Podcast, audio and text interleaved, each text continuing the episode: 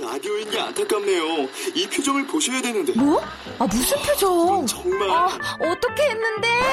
KBS 라디오 7개 채널에서 제공하는 최고급 정보들을 사진과 기사, 그리고 영상으로 확인하실 수 있습니다. 읽는 라디오 KBS 라디오 홈페이지 라디오.kbs.co.kr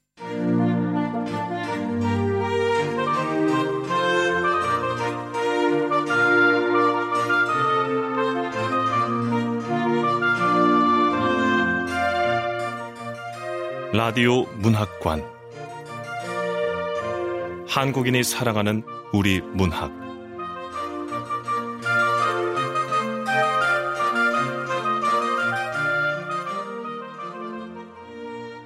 안녕하세요. 아나운서 태희경입니다. 오늘 함께 하실 작품은 손보미 작가의 작품이에요. 여자들의 세상. 손보미 작가는 1980년 서울에서 출생했습니다. 2009년 21세기 문학 신인상과 2011년 동아일보 신춘문예 단편소설 담요가 당선되면서 작품 활동을 시작했죠. 소설집으로 그들에게 린디 하블이 있습니다. 폭우로 2012년 젊은 작가상 대상을 수상했고 과학자의 사랑으로 2013년 젊은 작가상을 수상했습니다.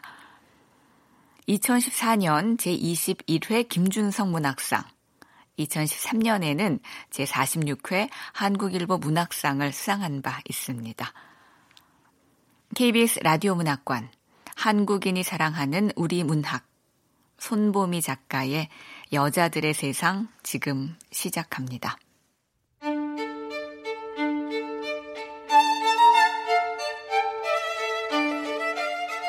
여자들의 세상 손보미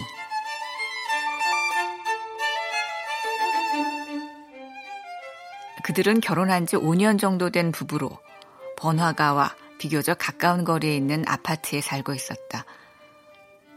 그는 국제 금융로에 있는 외국계 금융회사에 8년째 근무 중이었고 주위 사람들로부터 성실하며 책임감 강한 남자라는 평가를 받았다.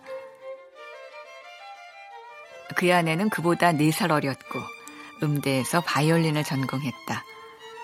결혼 전 작은 콘서트홀에서 연주회도 한 번 했고 시청이나 구청에서 여는 행사에 초대된 적도 여러 번 있었지만 그는 아내가 음악적으로 성공할 거라고 생각해 본 적이 없었다.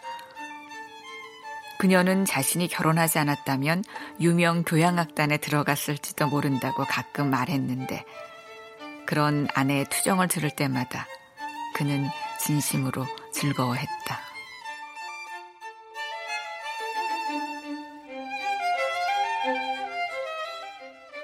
그가 아내를 처음 본 것은 유명 백화점의 창립 10주년 행사에서였다.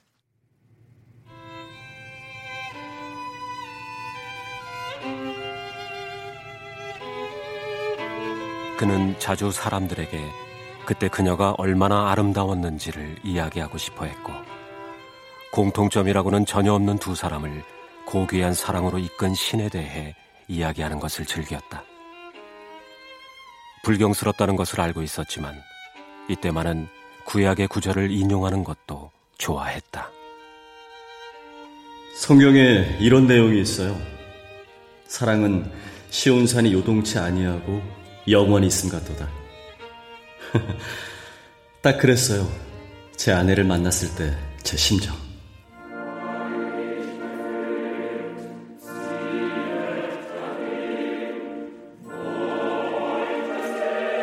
그들은 만난 지 8개월 후 엄숙하고 우아한 결혼식을 올리고 로마로 신혼여행을 떠났다. 거기서 처음으로 사랑을 나눈 그들은 신성한 사랑의 결실로 뱃속에 아이를 얻었다.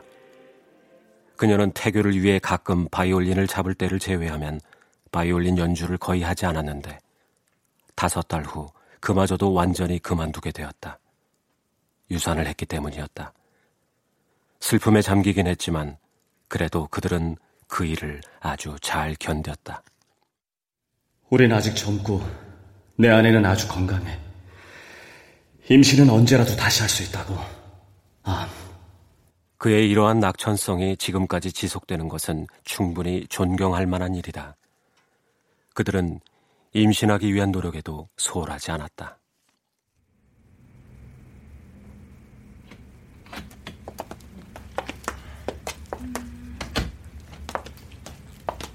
네.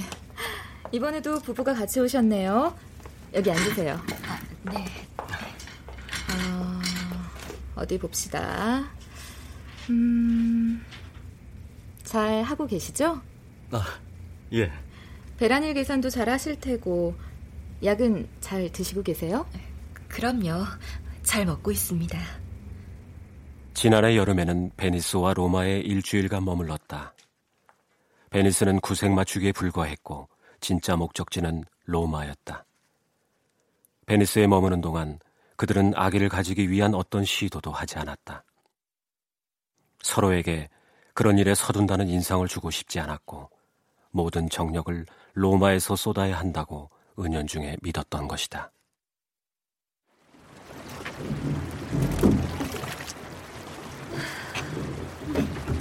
야 시원하네. 좋다. 아, 관광객들이 너무 많은 것만 빼면 다 좋아요. 여보, 여기 좀 봐. 하나, 둘, 셋. 그러나 로마에서 다시 맞은 첫밤, 그들은 피곤함을 이기지 못한 탓인지 곧바로 잠들어 버렸다.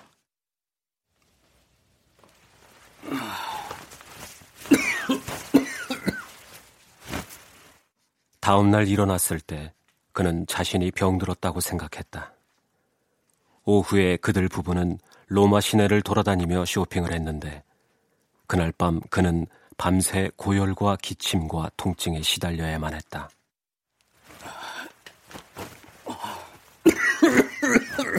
오후에 잠깐 깼을 때 그는 아내가 호텔 방에 없다는 것을 알았지만 매우 기진맥진한 상태였기 때문에 금방 다시 잠에 빠져들었다. 로마 포폴로 광장, 스페인 광장, 트레비 분수, 판테온, 콜로세움. 어, 트레비 분수에서 사진을 찍고 싶으면 어, 사람들 많은 시간을 피해라. 음. 다시 깨어났을 때 밖은 어두워져 있었고 아내가 작은 스탠드 불빛에 의지해서 로마 관광 안내 책자를 읽고 있는 것이 보였다. 그는 불빛 아래에 비춰진 아내를 보았다. 여전히 아름답긴 하지만 결혼했을 당시와 비교하면 확실히 생기가 없어 보여. 늙어가고 있는 걸까? 그가 깬 것을 알아챈 아내가 말했다. 여보, 몸은 좀 어떠세요? 괜찮아. 아까 낮에 어디 갔었어? 그러자 그의 아내는 영문을 모르겠다는 표정으로 대답했다. 네? 난 계속 여기에 있었는걸요. 찬수건으로 닦아주면 열도 내리고 깨끗해지고 기분도 좋아지고. 좋다. 여보, 꿈을 꾼 모양이에요. 하지만 전 항상 당신 곁에 있어요. 여보, 바이올린 연주 해드릴까요? 어, 아, 머리가 너무 아파. 아, 알았어요. 자. 그녀는 고개를 끄덕인 후 차가운 물수건으로 그의 이마를 닦아주었다.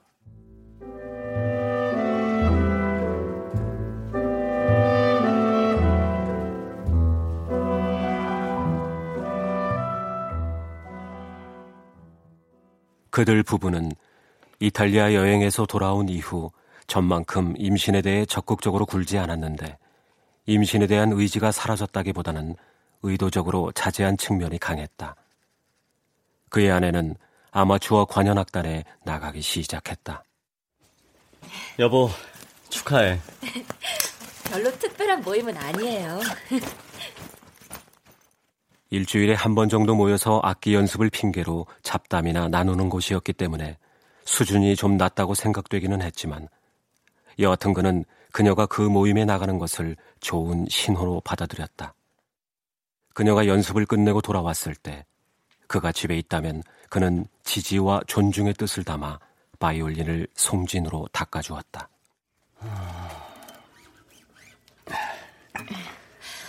우린 무대에 오르려고 준비 중이에요. 무대? 문화 콘텐츠를 다루는 전문 기관에서요. 몇 년 전부터 직업 음악인과 아마추어 음악인이 함께 참여하는 음악회를 진행해 오고 있거든요. 아마추어 음악인들은 누구나 신청할 수 있는데 서류 몇 가지 하고 연주 모습을 담은 비디오 테이프를 제출하면 돼요. 근데 근데 뭐? 예전에 당신 친구 중 한 명이 그 기관에서 근무한다고 말했던 게 기억나지 뭐예요. 그의 아내가 쑥스럽다는 듯이 웃었다. 그들이 사귀기 시작했을 때 그는 그녀의 환심을 얻고 싶은 생각에 문화계통에서 일하는 사람을 안다는 이야기를 했던 적이 있었다. 그가 말했던 문화계통에서 일하는 사람은 대학에 다닐 때 잠깐 사귀었던 여자였다. 경영학과 동기였고 대학원에서 문화사를 전공한 후 지금의 직장에 들어갔다. 얼굴이 예쁘고 총명했으며 야심만만한 여자였다. 그들은 사귄 지 불과 석 달 만에 헤어졌다. 그는 순간적으로 당혹감을 느꼈지만 아내가 말하는 바가 무엇인지 정확하게 알아차렸다. 아내는 그의 한쪽 팔을 부드럽게 쓰다듬으며 낮은 음성으로 침착하게 말했다. 여보, 나 정말 그 무대에 서고 싶어요. 그냥 그뿐이에요. 난 사람들 앞에서 바이올린을 연주하고 싶어요. 우린 많은 사람들 앞에서 연주를 하고 싶어요. 당신을 위한 일이라면 무엇이든 다 할 수 있어. 자. 그는 다 닦은 바이올린을 그녀에게 건네주며 다시 한 번 더 중얼거렸다. 무엇이든 할 수 있지.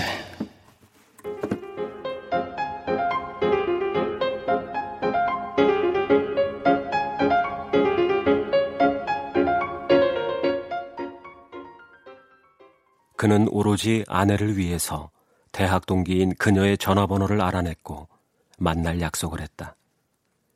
그들은 시내에 있는 중국 음식점에서 만났는데 그녀는 그에게 악수를 청하며 호들갑스럽게 말했다.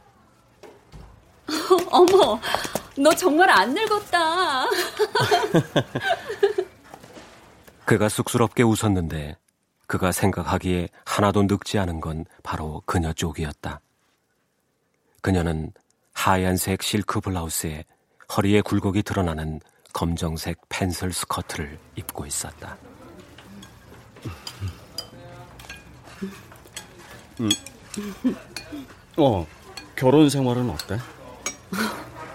야, 나 아직 결혼 안 했어. 파혼했어. 어. 그것도 벌써 오래전 일이지만 말이야. 음, 어, 미안해. 어. 괜찮아. 그녀는 잠시 그를 물끄러미 바라보았다. 그가 별 대답이 없자 그녀는 손을 뻗어 그의 손등을 한 번 가볍게 쓰다듬으며 다시 한 번 더 말했다.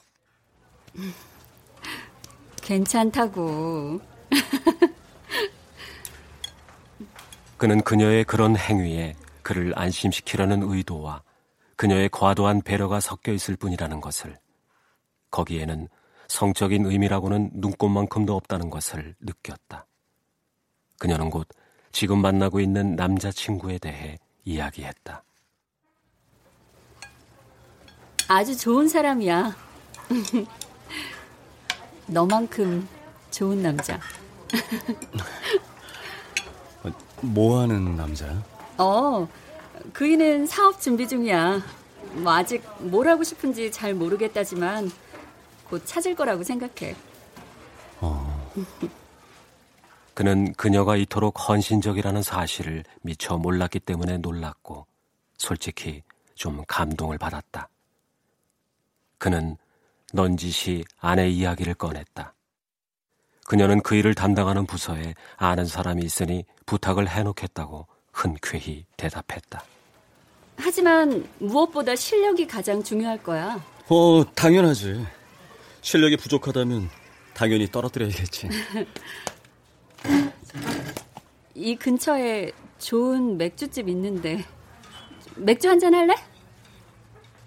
그들은 근처 체코식 맥주집으로 갔고 두어 시간 함께 있었다.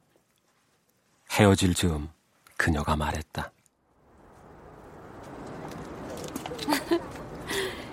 이렇게 오랜만에 친구를 만나다니 정말 좋다. 어, 손등을 또 만지나. 정말 좋아. 우린 좀 더 자주 만날 수도 있을 거야. 그가 집에 도착했을 때 아내는 헐렁한 잠옷을 입고 그를 기다리고 있었다. 여보, 어떻게 됐어요? 아내의 얼굴을 보자 그의 마음은 행복감으로 충만해졌다. 말할 필요도 없지만 그들은 한 번도 파혼한 적이 없고 서로 미워한 적도 없었다. 걱정하지 말라고. 모든 일이 잘 풀릴 거야. 걱정할 거 없어.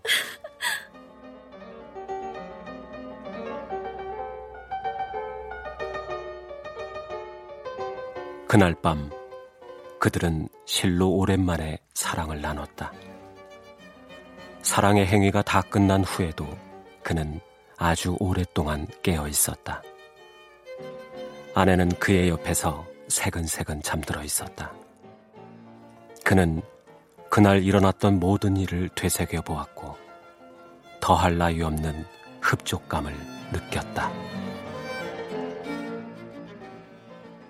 2주 후에 그가 대학 동기인 그녀를 다시 만나게 된 것은 말하자면 그의 의지가 아니라 그의 아내의 의지였다.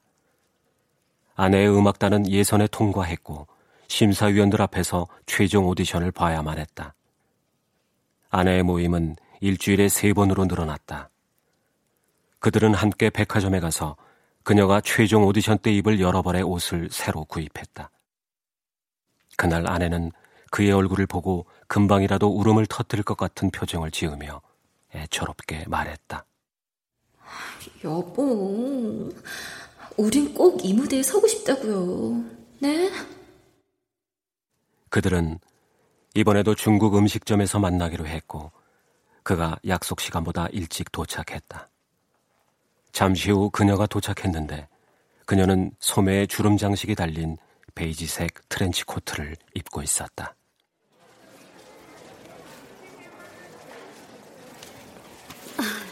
잘 있었어? 그는 그녀가 전보다 훨씬 더 생기 있어 보인다고 생각했고 자신도 그녀에게 그런 식으로 보였으면 좋겠다고 생각했지만 거기에 특별한 의미가 있었던 것은 아니었다. 저녁 식사를 끝내고 맥주집으로 가는 길에 그녀가 쾌활하게 말했다. 내 남자친구가 맥주집 들리고 싶다는데 괜찮아? 어, 좋아. 좋고 말고. 진심이었다. 그는 그녀가 사귀는 남자가 어떻게 생긴 남자인지 궁금했다. 하지만 시간이 꽤 흐른 후에도 그녀의 남자친구는 나타나지 않았다. 그는 정말 아쉽다는 의미로 그녀의 손등을 한 번 쓰다듬었다.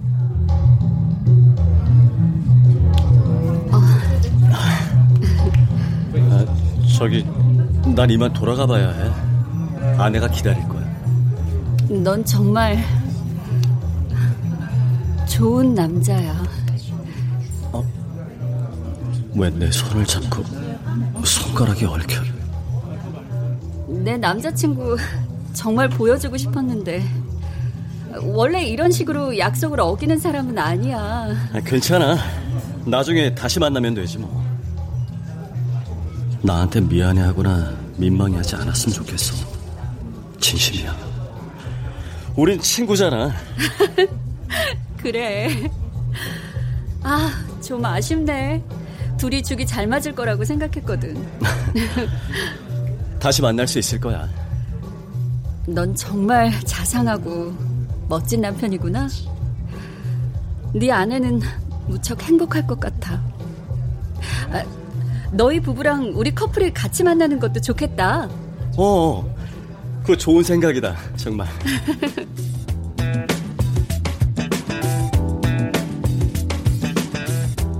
그는 그것이 정말로 좋은 생각이라고 느꼈고 꼭 그런 날이 왔으면 하고 바랐다.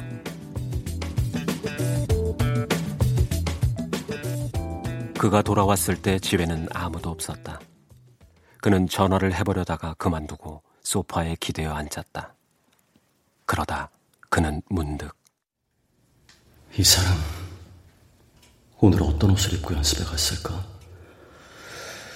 왜 그렇게 많은 옷을 사 모으는 거지? 아내는 아내는 피아노 치는 남자의 손등을 친근감의 표시로 문질렀을까? 이 사람은 호름 부는 남자의 허벅지에 손을 얹었을까? 아내는 북치는 남자의 어깨를 안았을까? 아내, 어, 어 세상에, 하나님. 그는 갑자기 엄청난 두려움에 사로잡혀서 한동안 아무 생각도 할 수 없었다. 잠시 후 집으로 돌아온 아내의 얼굴을 보았을 때, 지쳐 보이는 얼굴과 충혈되어 있는 눈자위를 보았을 때, 그는 자신이 한 말도 안 되는 상상 때문에 통렬한 후회에 사로잡혀서 눈물이 날 지경이었다. 이렇게 사랑스러운 여자에 대해 난 무슨 불결한 생각을 한 걸까? 내 보살핌을 이토록 절실하게 필요로 하는 이 여자에 대해 난 무슨 생각을 한 거야? 아, 아. 어, 바이올린 내가 제자리에 갖다 둘게. 친구분은 잘 만났어요? 우리에게 했어요? 어? 그제야 그는 자신이 그 만남의 원래 목적을 까맣게 잊었다는 걸 깨달았다. 하지만 그는 다른 말은 하지 않았고 아내의 손을 꼭 잡으며 이렇게 말했다. 잘 됐어. 모든 일이 잘 풀릴 거야. 걱정하지 마. 당신들은 실력이 있으니까. 여보, 고마워요. 정말 고마워요. 아, 당신이 내 남편이란 게 얼마나 다행인지 몰라. 일주일 후 그의 아내가 속한 아마추어 관현악단은 최종 오디션에 통과했다는 통보를 받았다. 음악회까지는 보름 정도 시간이 남아 있었다. 그 즈음 회사 업무가 늘어나는 바람에 그는 거의 매일 야근을 해야 했지만 아내를 축하해주기 위해 무리해서 저녁 시간을 냈고 고름의 식당에 가장 좋은 자리를 예약했다.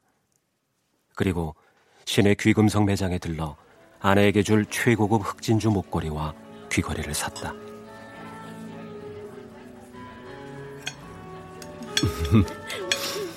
여보. 네.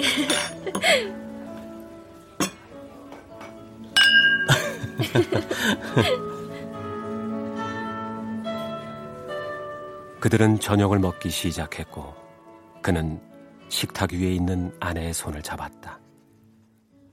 모든 것이 좋았다. 그런데 식사 도중 그가 별 생각도 없이 꺼낸 말에 그의 아내가 울음을 터뜨렸다. 아, 저기 여보 미안해. 아, 여보 난 그게 아니라 아, 서, 선물.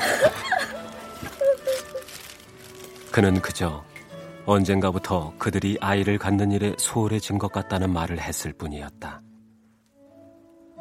당황한 그는 후식을 먹을 때 주려고 했던 선물을 허둥거리며 건네주었다. 그의 아내는 선물을 보고 금방 울음을 그쳤다. 그녀는 눈물을 닦으며 웃었고 집에 돌아와서도 분위기가 아주 좋았지만 그 분위기는 사랑을 나눈 데까지 이르지 못했다.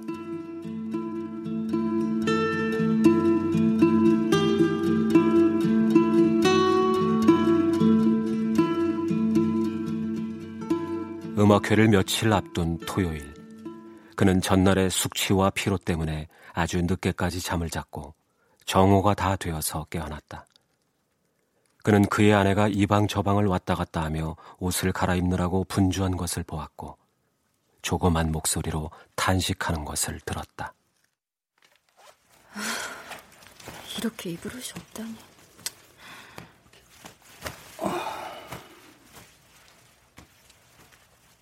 일어났어요? 어. 보라색 니트 원피스. 처음 보는 옷인데. 오랜만에 쉬는 날이니까 좀 더 주무세요. 요즘 내내 늦게까지 일했잖아요. 원피스의 재질 때문인가? 허리 곡선, 엉덩이 굴곡이 완전히 드러나잖아. 저기, 이따 내가 연습실까지 데려다 줄까? 피곤할 텐데 쉬세요. 게다가 그러려면 내 차 두고 가야 하니까 당신 저녁 때 또 데리러 와야 하잖아요. 아, 아니야. 그럼 저녁 때 또 데리러 갈게. 그러면 되지 뭐. 그래도 지금은 좀 쉬는 게 좋을 것 같아요. 충분히 쉰 다음 이따 8시 반쯤에 데리러 오세요. 약도 그려서 냉장고에 붙여놓을게요. 오늘은 차 놔두고 가죠 뭐. 알았어. 저녁 때 그는 아가일 체크가 들어간 램술 소재의 스웨터를 입고 모직 치노 팬츠를 입었다. 거울 앞에 선 그는 이제 자신이 꽤 나이를 먹었고 이런 옷들이 어울리지 않는다는 생각 때문에 의기소침해졌다. 하지만 잠시 후 차를 몰던 그는 자신이 그렇게까지 나이 들어 보이는 것은 아니라고 심지어 나이보다 좀 더 어려 보일지도 모른다는 생각을 했다. 30분쯤 후 그는 아내가 약도에 그려놓은 연습실에 도착했다. 연보라색 원피스를 입고 검정 하이힐을 신은 아내가 바이올린을 메고 허름한 건물 앞에 서 있는 것이 보였다.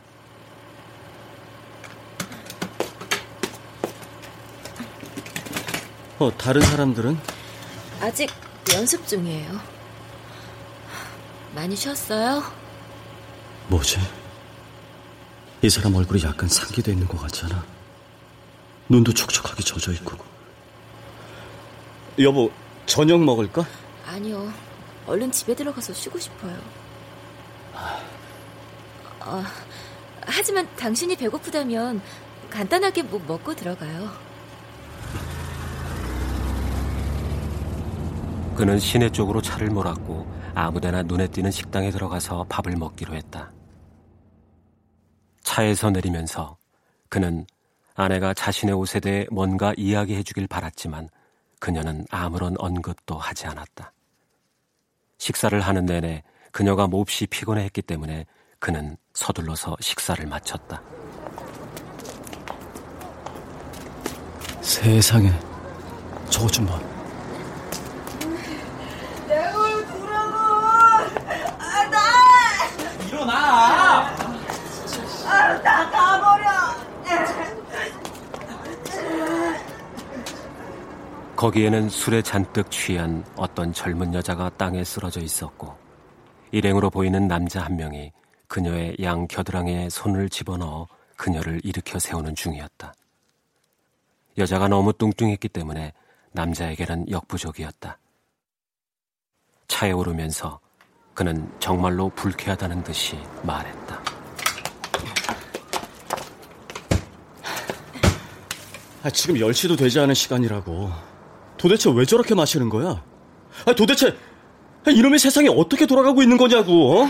저런 일은 많이 있어요. 여보, 신경 쓰지 말고 얼른 집으로 돌아가요. 어? 아, 뭐야? 저런 일이 많이 있다고? 아, 여보, 어제 당신도 엄청나게 취해서 몸도 제대로 가누지 못하고 집으로 돌아왔잖아요. 그건 저거랑 달라.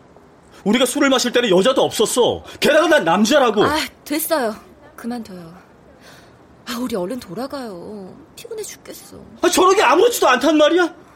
여자가 저렇게 취할 때까지 저 남자는 말리지도 않고 대체 뭘 했던 거야? 저거 좀 봐. 남자의 손이 여자의 가슴을 잡고 있잖아. 부축을 하느라 어쩔 수 없는 거예요. 당신은 저런 일 많이 겪어봤어? 네? 뭐라고요? 아, 저들이 모르는 사이면 어떡할 거야?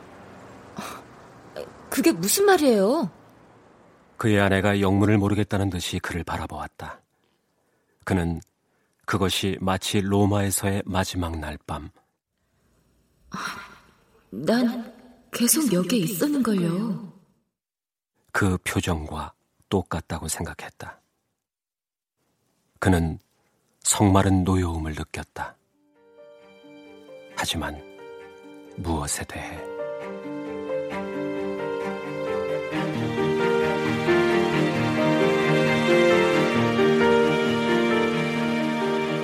이틀 후 출근길에 그는 손을 잡고 걸어가는 한 남녀를 보았고 그들 때문에 몹시 언짢아졌다. 점심시간에 동료들과 식사를 하러 갈 때는 여자의 허리를 감싸 안고 걸어가는 어떤 남자 때문에 불쾌해졌다. 식사를 마치고 회사 건물로 들어가는 길에 건물 앞 벤치에 앉아서 음료수를 나눠 마시는 남녀와 마주쳤을 때는 욕지기가 올라왔다. 저, 저, 저, 어린 것들이. 차를 몰아 집으로 돌아가던 중 그는 집 근처 놀이터에서 어린 커플이 그네에 앉아서 손을 잡고 있는 것을 보았다.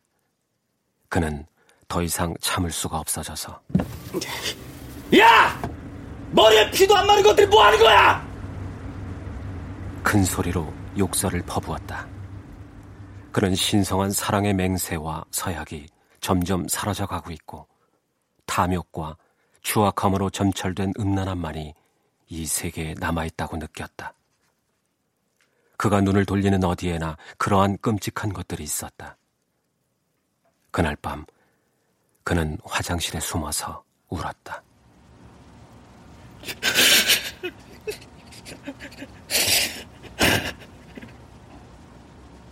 아내가 깰지도 모른다고 생각했지만 사실 그의 아내는 요즘 밤만 되면 골아 떨어졌다.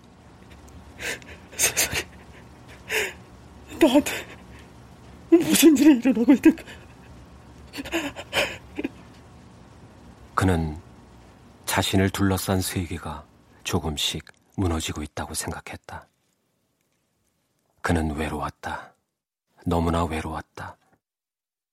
하지만 누가, 누가 그를 위로해 준단 말인가.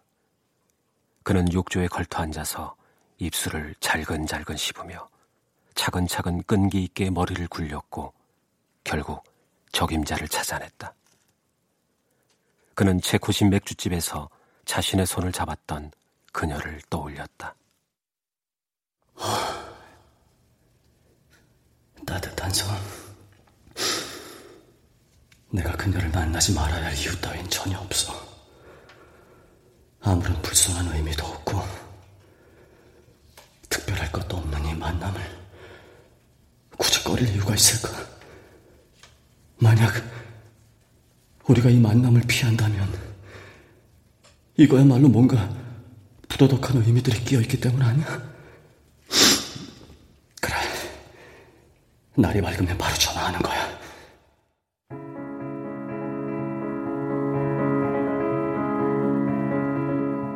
그는 세면대 앞에 서서 눈물을 닦고 손을 씻은 후 거울을 쳐다보며 머리를 매만졌다.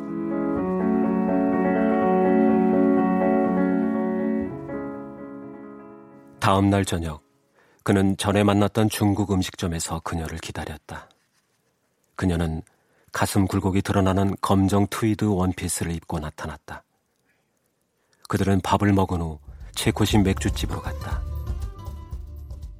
그녀는 그 전에 남자친구가 오기로 해놓고 오지 못한 이유에 대해 이야기했다.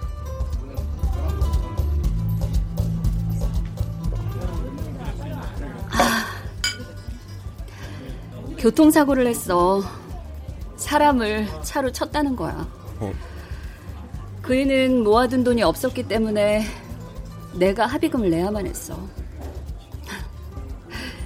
너였다면 그런 일 따위는 만들지 않았을 텐데. 그래, 그럴 거야. 너 같은 친구가 있다니 정말 다행이야. 그는 진실로 위로받는 기분이었다. 그들은 일주일 후 다시 만나기로 했다. 아내의 연주회가 열리는 날 그는 평소보다 서둘러 퇴근했다. 집으로 가서 스웨이드로 된 캐주얼 재킷으로 갈아입고 면도도 다시 했다. 문화회관 근처에 도착해서는 아내에게 줄 커다란 수선화 따발을 샀다. 콘서트홀 입구에서 그는 며칠 전 만났던 그녀가 공연 관계자들과 함께 서 있는 것을 보았다.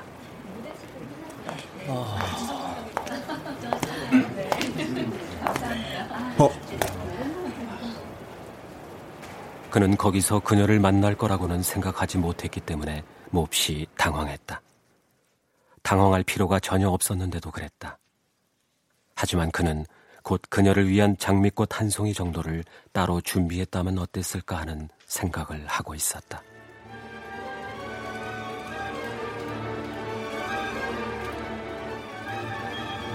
잠시 후 첫 번째 악단의 연주가 시작되었을 때 그는 연주자들, 특히 남자 연주자들의 모습을 유심히 바라보았다. 바이올린을 켜는 남자, 호른을 부는 남자, 북을 치는 남자, 남자들. 저들의 나이는 몇 살이나 됐을까? 결혼들은 했을까? 왜 저렇게 무의미한 모임에 들어서 시간과 돈을 낭비하는 걸까? 여자 꼬시려고?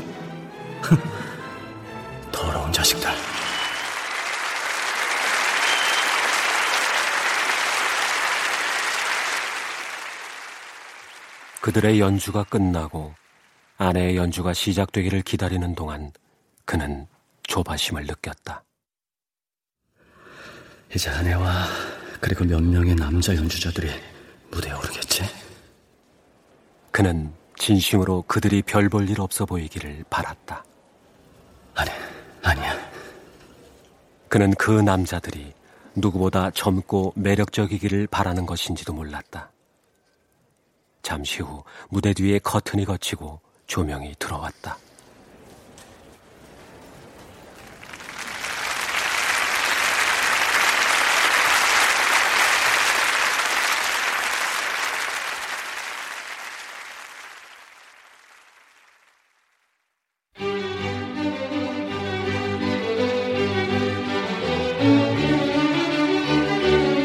그는 아내를 보았다.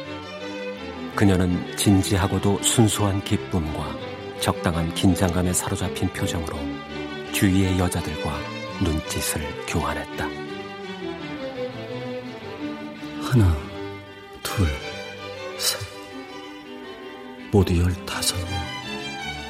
전부 여전. 연주는 아주 뛰어났다. 누구나 알 수 있었다.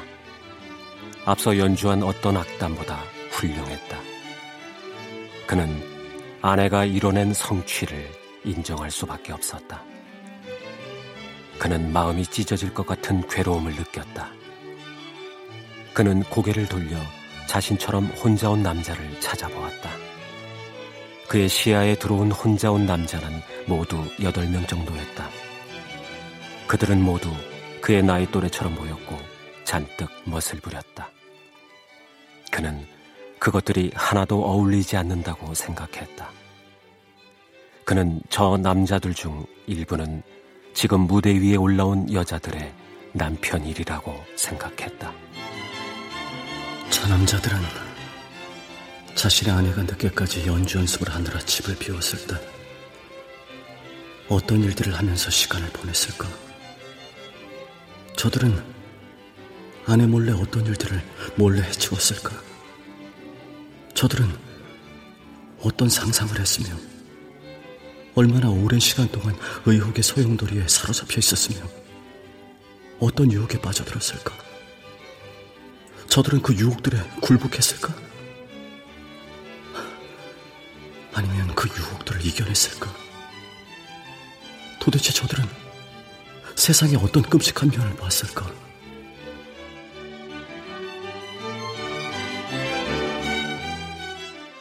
다음 날 아침, 그는 아내가 차려준 아침 식사를 먹은 후 시큰둥한 표정으로 집에서 나와 차를 몰고 회사로 갔다. 일을 하는 도중 대학 동기인 그녀로부터 두 통의 전화가 왔지만 받지 않았다. 저녁에는 일찍 퇴근을 하고 시내거리를 돌아다녔다. 하지만 그는 거리에 퍼져 있는 음란함과 명백하게 타락한 흔적들 때문에 몹시 지쳐서 진절머리를 내며 집으로 돌아왔다. 우린 연습을 자제할 생각이에요. 가족에게 너무 소홀했으니까. 아니야, 아니야. 안 그랬어. 당신은 그러지 않았어. 며칠 동안 그는 지독한 죄책감과 좌절감에 빠져 있었다. 아내의 연주회가 있었던 날부터 일주일 동안 그는 총 20통의 전화를 무시해야만 했고 그것 때문에 엄청난 괴로움과 두려움을 느꼈다. 그는 중국 음식점에서 맡았던 음식 냄새와 체코식 맥주집에서 마셨던 맥주의 거품이 부지불식간에 자신을 침범할 때 혹은 그녀와 비슷한 체구의 여자가 가슴 굴곡이 드러난 검정 트위드 원피스를 입고 걸어가는 걸 볼 때 마치 자기 자신이 이 세상 곳곳에 퍼져 있는 악과 대결하고 있는 듯한 느낌에 사로잡히곤 했다. 어느 날 회사에 있던 그는 문득 아내에게 전화를 걸어야 한다는 생각이 들었다. 무언가 이야기해야 한다고 느꼈던 것이다. 그는 집 전화번호를 눌렀다.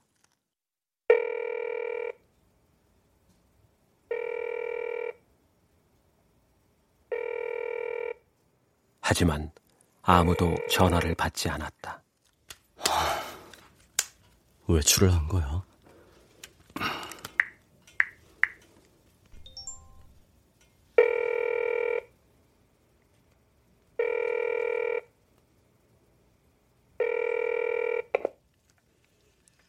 지금 고객님께서 전화를 받을 수 없습니다.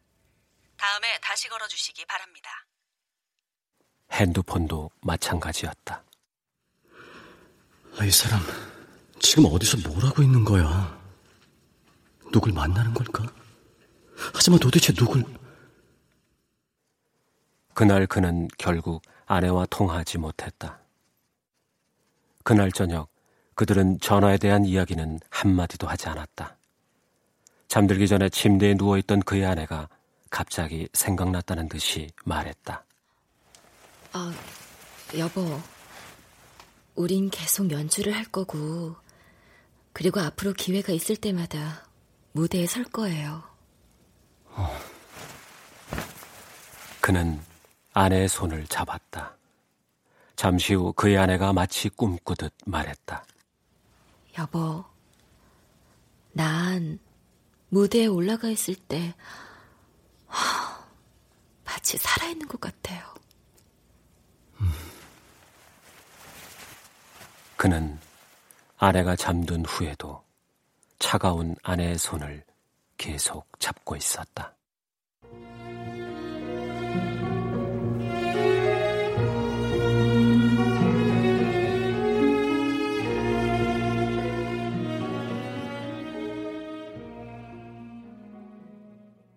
일주일 후쯤 그들은 함께 외출을 했다. 백화점 안에 있는 영화관에서 장자크 밀레노 감독의 영화를 본 후 2층의 여성복 매장에 들러 그녀가 입을 트렌치 코트와 모직 스커트를 사고 남성복 매장이 있는 3층으로 올라갔다. 그리고 코너를 도는 시점에 그는 그만 마음이 철렁 내려앉고 말았다.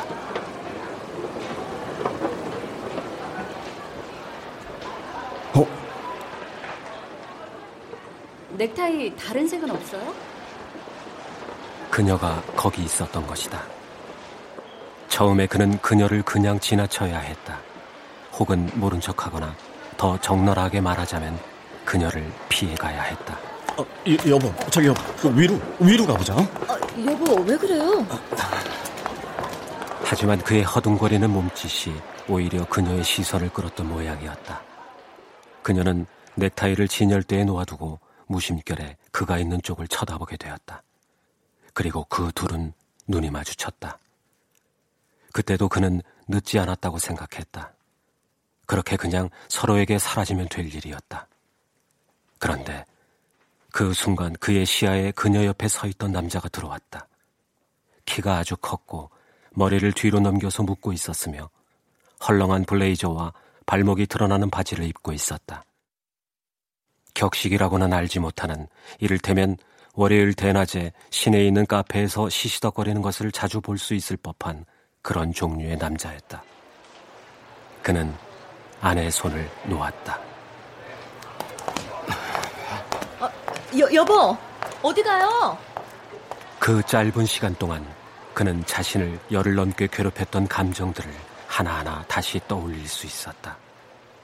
그는 그녀를 한 번 바라보았다. 가요, 자식. 저 남자가 네 남자친구야? 그녀는 너무 당황해서 입을 벌리고 서 있었다. 사람들이 우르르 다가왔다.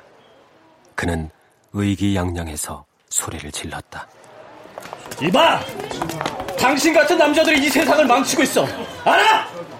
당신 여자친구가 저 멀쩡하고 예쁜 여자가 왜 남의 남자를 유혹하려 들겠어? 너 미쳤어? 누가 누굴 유혹해? 자기야, 괜찮아? 어. 왜 내가 아이를 안 낳는 줄 알아? 너 같은 자식들 때문이야! 이 세상을 이토록 더럽고 허약하게 만들어버린 바로 너 같은 자식들 때문이라고!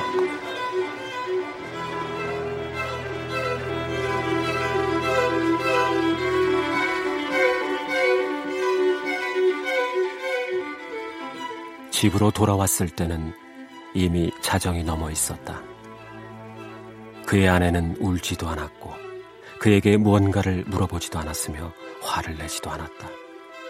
그저 이렇게 물었을 뿐이었다. 당신은 괜찮은 거죠? 그는 옷도 갈아입지 않고 그냥 침대에 누웠다. 그는 약간의 승리감에 도취해 있었다. 솔직히 말해서 그 순간 그는 이전에는 한 번도 느껴본 적이 없었던 충만한 기쁨에 사로잡혀 있었다. 동시에 그는 아내에 대한 한없는 애정을 느꼈다. 그는 문득 고개를 들고 아내에게 말했다. 여보, 나를 위해 바이올린을 연주해줘. 네? 정말 뜻깊은 순간이 될 거야. 그의 아내는 다시 한번 그를 바라보다가 곧 바이올린을 가지고 와서 말없이 연주를 시작했다.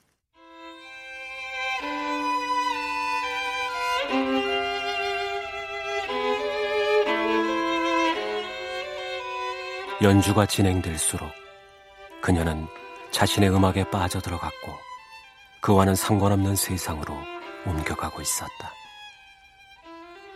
그의 마음속을 꽉 채우고 있던 충만한 기쁨은 흔적도 없이 사라졌고 어느새 그 자리에는 끝을 알 수 없는 피해감이 대신 차지하고 있었다.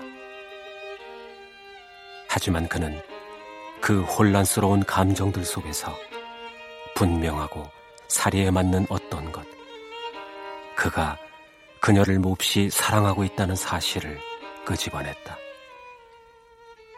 그들이 영원히 아이를 가질 수 없다고 해도 온갖 의욕들이 자신을 감싸고 있더라도 그는 푸른 드레스를 입은 자신의 아내를 약간 허영기 있는 성격을 바이올린을 켤 때마다 미세하게 움직이는 팔뚝의 근육을 나긋나긋하고 조용한 말투를 아이를 낳은 적이 없는 탄력 있는 아름다운 몸을 자신의 얼굴을 닦아주던 저 세심한 손짓을 진심으로 사랑한다고.